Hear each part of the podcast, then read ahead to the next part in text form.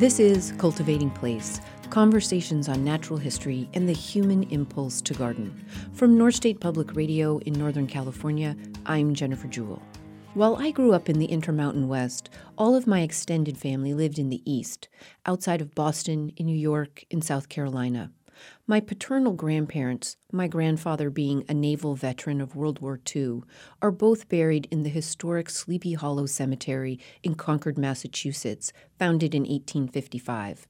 My mother and her parents are buried in a circa 1759 Quaker cemetery in Camden, South Carolina. As a girl, picnic lunches, evening or weekend walks through these park like settings, and gardening parties every few years or so to spruce up a family member's headstone were part of life. Both of these cemeteries, like legions of other historic cemeteries interwoven into the fabric of towns and cities across our country, have at least two things very clearly in common. They are dotted with American flags to mark the veterans of wars at rest throughout them, from the Revolutionary War to the Civil War to the most recent conflicts. The second commonality is that they are among the first large designed landscapes set aside for public use in these towns. In 1855, Ralph Waldo Emerson gave an address at the official establishment of Sleepy Hollow Cemetery, and he noted, quote, a simultaneous movement has, in hundreds of cities and towns in this country, selected some convenient place of undulating ground with pleasant wood and waters. Every family has chosen its own clump of trees, and we lay the corpse in these leafy colonnades. Unquote. Because what better way to honor our dead than laying them to rest and being able to visit and continue to care for them in a garden or a park? Close to a decade later, following the horrors of the Civil War, what would become the national version of this movement, Arlington Cemetery, was established specifically for the burial of Union troops on what had been the 1,100 acre home estate and gardens of General Robert E. Lee and his wife, Mary Custis Lee. Mary had inherited the land from her father, George Washington Parke Custis, the grandson and adopted grandson, respectively, of Martha and George Washington.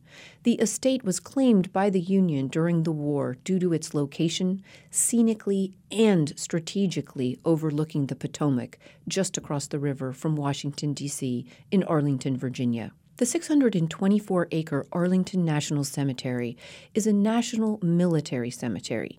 If gardens serve as connectors in this world, this garden and landscape is a perfect example of this. Union and Confederate troops are buried here, along with veterans of all varieties since. JFK and William Howard Taft are the only two U.S. presidents buried here, and up to 30 services a day continue to be held. In 2014, Arlington National Cemetery celebrated its 150th birthday, and in 2015, it was recognized and awarded the Level 2 accreditation by the ArbNet Arboretum Program and the Morton Arboretum. We're joined today by Stephen Van Hoven, Chief Arborist and Horticulture Supervisor of Arlington National Cemetery, Memorial Gardens, and Arboretum. He said of the accreditation, quote, it solidifies our commitment to the preservation of our natural and cultural landscape resources and provides the opportunity to tell the stories behind the magnificent trees found here, unquote. Welcome, Stephen. Thank you very much, Jennifer. I always like to start with where the person that I'm speaking with started and your personal influences in life that led you to your work in landscapes and as an arborist and horticulturalist? Well, I always had, uh, since my childhood, um, an interest in the outdoors, being close to nature and trees and woods. I grew up in the uh, New York State and going up to the Adirondack Mountains of New York and hiking and, and spending a lot of time camping up there when I was in high school and in college, I did a lot of work outside. So I always had this connection with growing things and plantings and trees. When I went to college, I stu- actually studied history, which later ended up being great. Then I returned, I went back to school again and studied ornamental horticulture and landscape design. And then going to graduate school, I studied urban forestry. My first job out of graduate school was actually at the Smithsonian Institution, taking care of the landscapes around the museums, the National Mall, and also as the arborist there. And then I came to Arlington in 2006 as the forester. Five years ago, went into the position as horticulture chief. This position here at Arlington is great for me because it combines both my history background and also my horticulture forestry background. The history of Arlington National Cemetery is, of course, fascinating, dating back to uh, the beginning of the Civil War and what is now Arlington National Cemetery, sitting on what was General Robert E. Lee and his wife, Mary Custis Lee, their estate across the Potomac from Washington. And it was, of course, confiscated by the Union Army and then in the course of the conflict became um, used as a burying site for, for Union soldiers originally. It has always had gardening and landscaping and remarkable trees on its site. When when did a real emphasis on curated collecting and studying the trees and the plantings in the in the entire 624 acres really start to take hold? Well, you touched on the fact that uh, when the cemetery, what is now the cemetery, was, of course, Robert E. Lee's estate, and before that, George Washington Parke Custis estate. Even then, the estate was well known for, for gardening, for the landscapes that were here. People would come and visit the gardens. So it was noted as a beautiful spot. Mm-hmm. The hill, the mansion on the hill on top, overlooking the new capital city, and so it, it, it even goes back to its very origin as an estate. Of course, during the Civil War, the Union soldiers encamped on the land that is now surrounding and surrounding the mansion, what will become the cemetery. There were forts, several forts built for the defense of Washington. And interment started here in 1864. Of course, the focus from that point on has been interments and burying veterans. There's always there's always been these large trees, large forested lands. There's writings going back to contemporary times of Robert E. Lee about the trees here in the Arlington Woods. After the Civil War was over and the cemetery was established, there was a gardener that was here named David Henry Rhodes, and he was the gardener for Arlington from 1873 to 1930.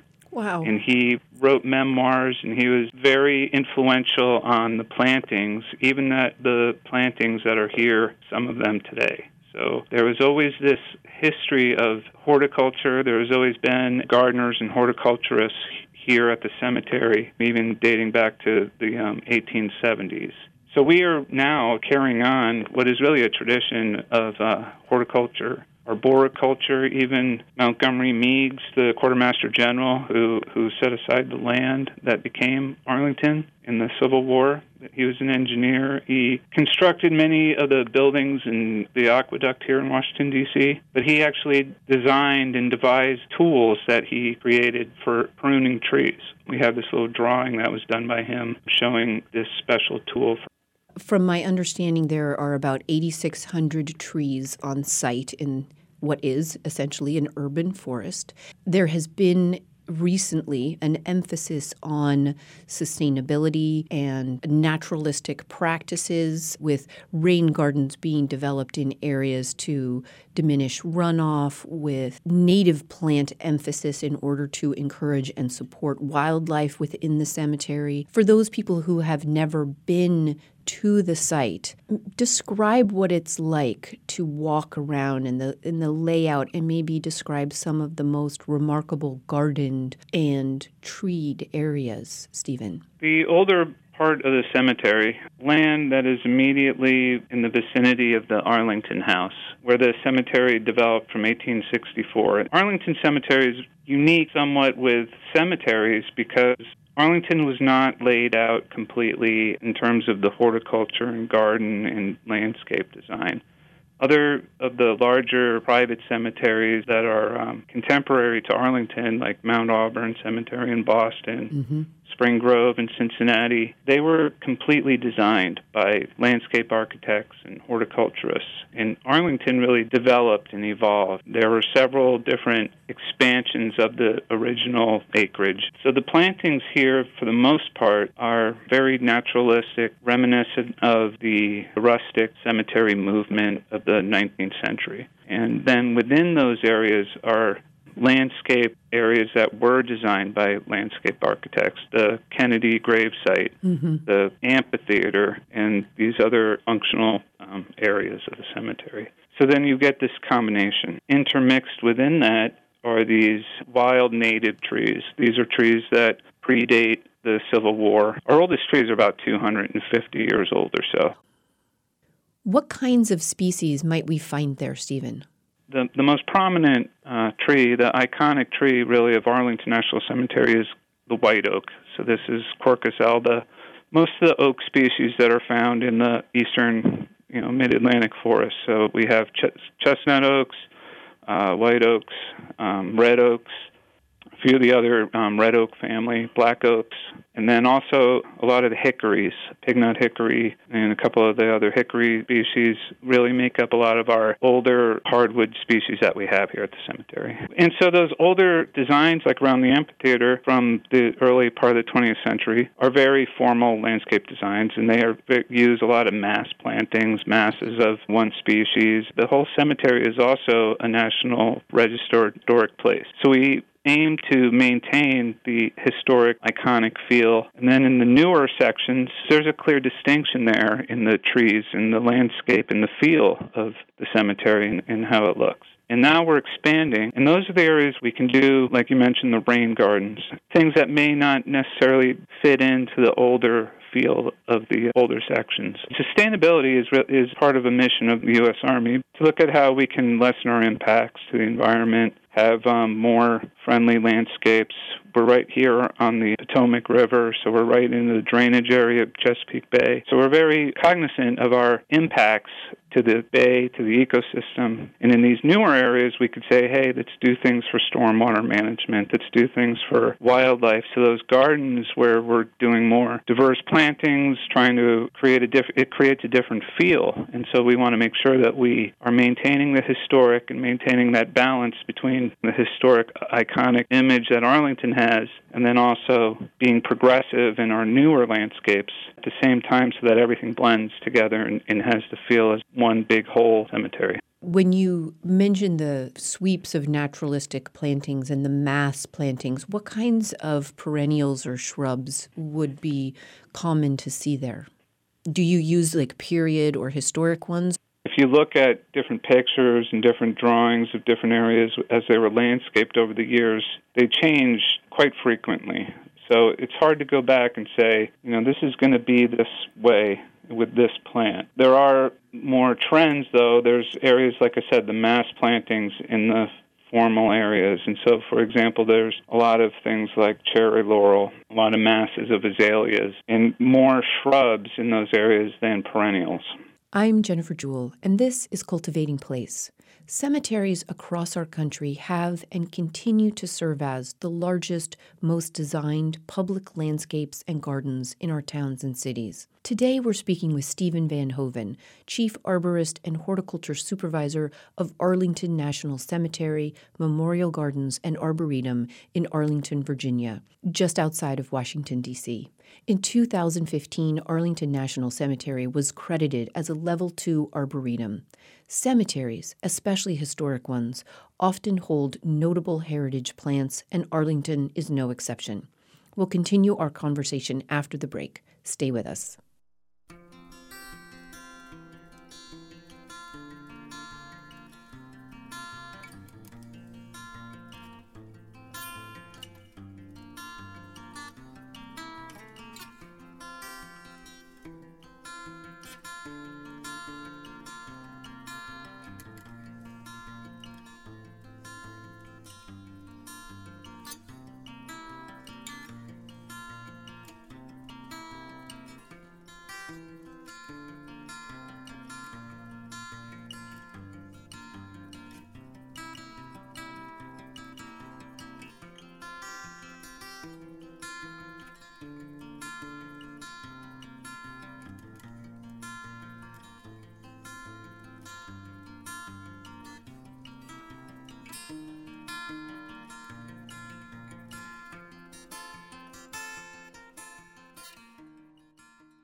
If you're just joining us, I'm Jennifer Jewell, and this is Cultivating Place Conversations on Natural History and the Human Impulse to Garden.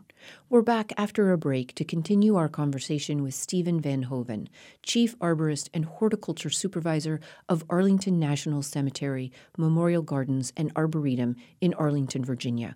Welcome back. It is a powerful landscape. As the horticulture staff is working on redesigning or planting a given area, how do you balance the aesthetics of that with the emotional response that you might get from visitors?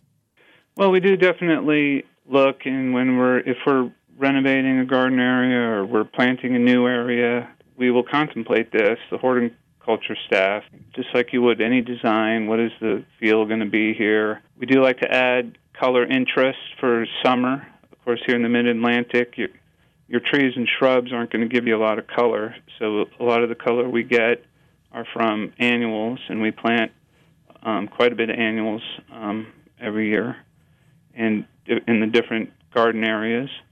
Um, but there's also we are cognizant of you know what happens here every day. Thirty funerals a day.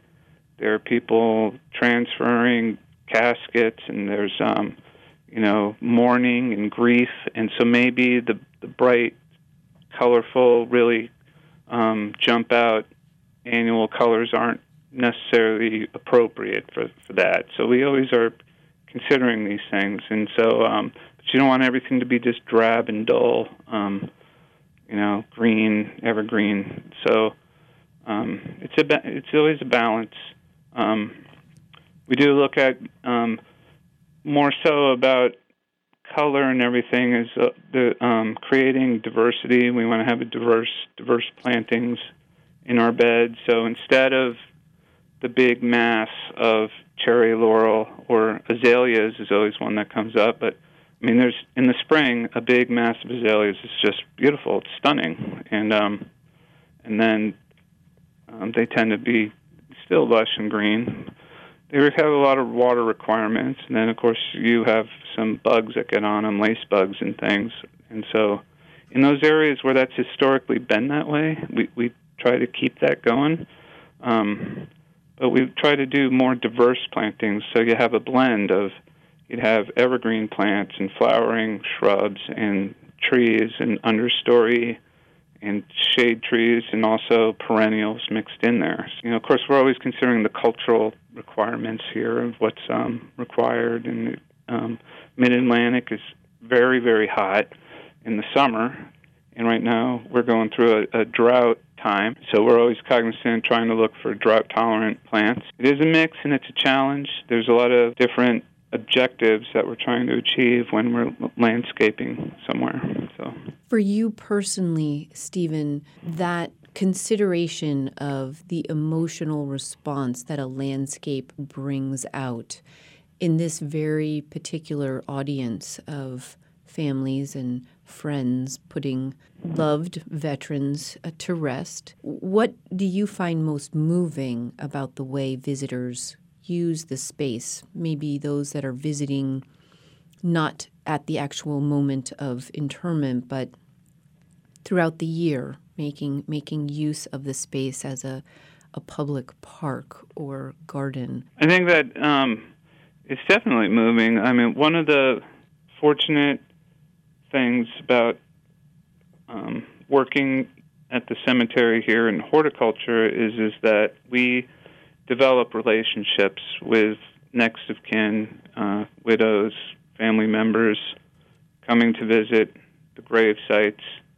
and um, which is probably unique um, with us in horticulture as to like funeral representatives. They're there the day of the funeral for the family, but then they really don't have interaction with the family afterwards but we are here, and so we have family that come and they either call us or write us letters. Or I was there visiting my husband's grave, and I just wanted to say how nice it looks, or whatever, or the other way around.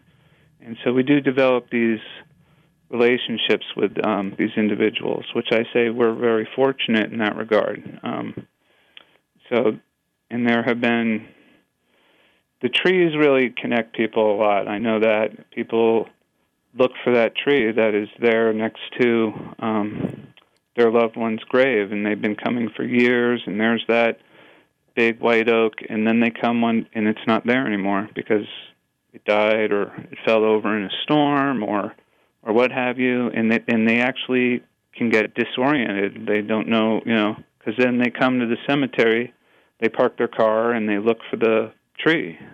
And so if the tree's not there, they they're like, "What happened?" So we get that. I mean, there's a lot of connections to people, um, and it's more so with the trees because the trees are have more of a presence, and they're, it's more obvious when they're not there. So, um, and I think a lot of this, um, the landscape here is somewhat subliminal. It's maybe unconscious, and you're going and you're walking to the grave site, and you're not really thinking that, oh, those are lovely pansies, and that's a great bed of azaleas and stuff. But um, when it's not there, I think people notice or something. I, I think that's hard to explain. Mm-hmm. But um, definitely with trees, it's very. Um, people are very. I get. We have a lot of contact with with um, family, and um, you know, it's I'm concerned about the tree. It doesn't look good, and you know, or you know, yeah, it's gone, and and um, or or whatever it is. But there's there's a lot of connection with the trees here. With that in mind, I know that the uh, Arlington Arboretum has quite a few memorial trees, heritage trees, state champion trees.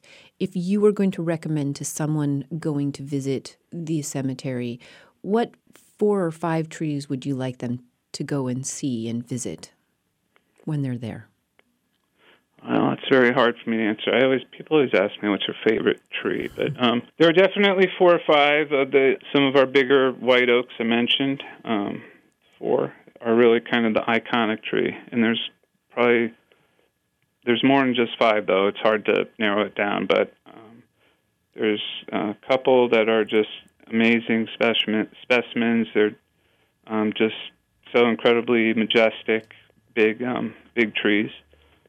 We have a great American elm that is here in the cemetery. That is uh, spread is like over a hundred feet wide. It's just um, an incredible um, tree, but it. I mean, it is hard to narrow it down. And um, people will just have to come here and see them themselves. Um, we do. We mentioned on the um, we have a couple of state champion trees. We have three state champion trees. So these are the largest um, of that species in Virginia. We have a state champion yellowwood, hmm. um, the paulownia tree, and uh, sawtooth oak are all um, state champions for the state of Virginia.